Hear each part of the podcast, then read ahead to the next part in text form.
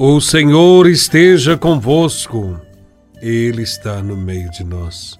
Proclamação do Evangelho de Nosso Senhor Jesus Cristo, segundo São Marcos, capítulo 3, versículos de 22 a 30.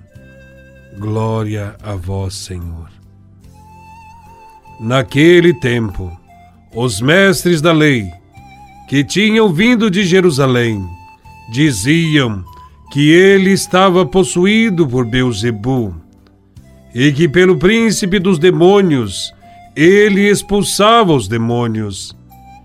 Então Jesus os chamou e falou-lhes em parábolas: Como é que Satanás pode expulsar a Satanás?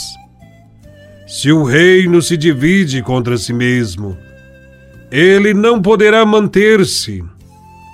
Se uma família se divide contra si mesma, ela não poderá manter-se. Assim, se Satanás se levanta contra si mesmo e se divide, não poderá sobreviver, mas será destruído. Ninguém pode entrar na casa de um homem forte para roubar seus bens sem antes o amarrar. Só depois poderá saquear sua casa. Em verdade vos digo: tudo será perdoado aos homens, tanto os pecados como qualquer blasfêmia que tiverem dito.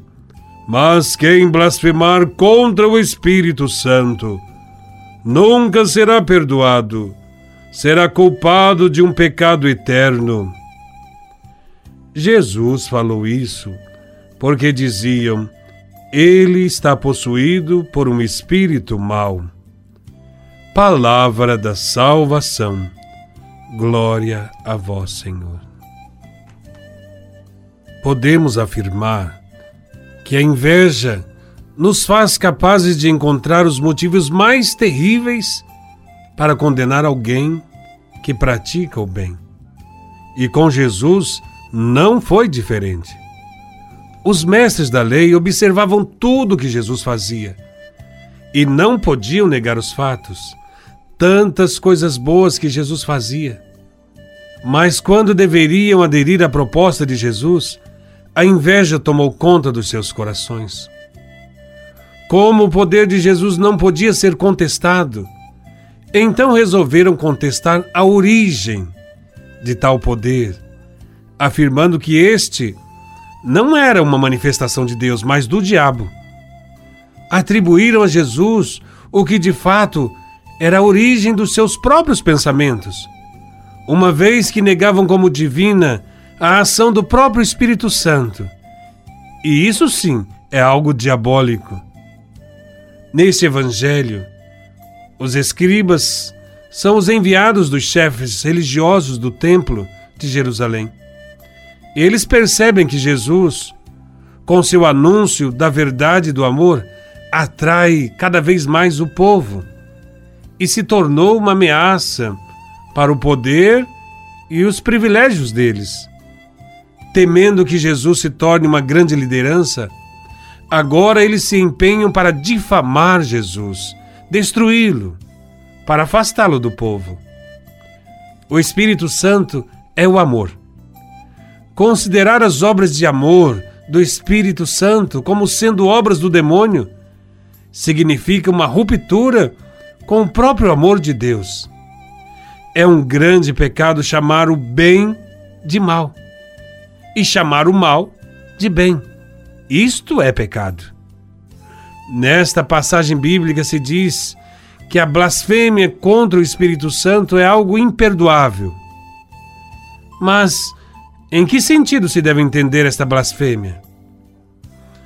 A blasfêmia não consiste propriamente em ofender o Espírito Santo com palavras, mas em não aceitar a salvação que Deus ofereceu ao homem mediante o Espírito Santo que está agindo em Jesus Cristo. É a recusa de Jesus. O pecado contra o Espírito Santo é a recusa em se converter Ora, a blasfêmia contra o Espírito Santo é também um pecado cometido pelo homem que reivindica o seu direito de perseverar no mal, a qualquer custo. A perseverar em qualquer pecado é a recusa da redenção, é a recusa da salvação. O homem fica fechado no pecado, tornando impossível da sua parte a própria conversão e também, consequentemente, a remissão dos seus pecados. Rejeitar o amor de Jesus é rejeitar o próprio Espírito Santo, que é comunicação de vida e do amor de Deus. De uma maneira muito resumida, podemos dizer que é próprio dos poderosos deste mundo acusarem e difamarem todo aquele que é considerado uma ameaça ao seu poder. Nesta sociedade, muitos são acusados de agitadores, de perturbadores da ordem, porque querem libertar o povo. Ou em um enfoque religioso, algumas pessoas chamam de possesso do demônio. Hoje, quem detém o poder econômico também difama quem questiona as estruturas injustas desse país.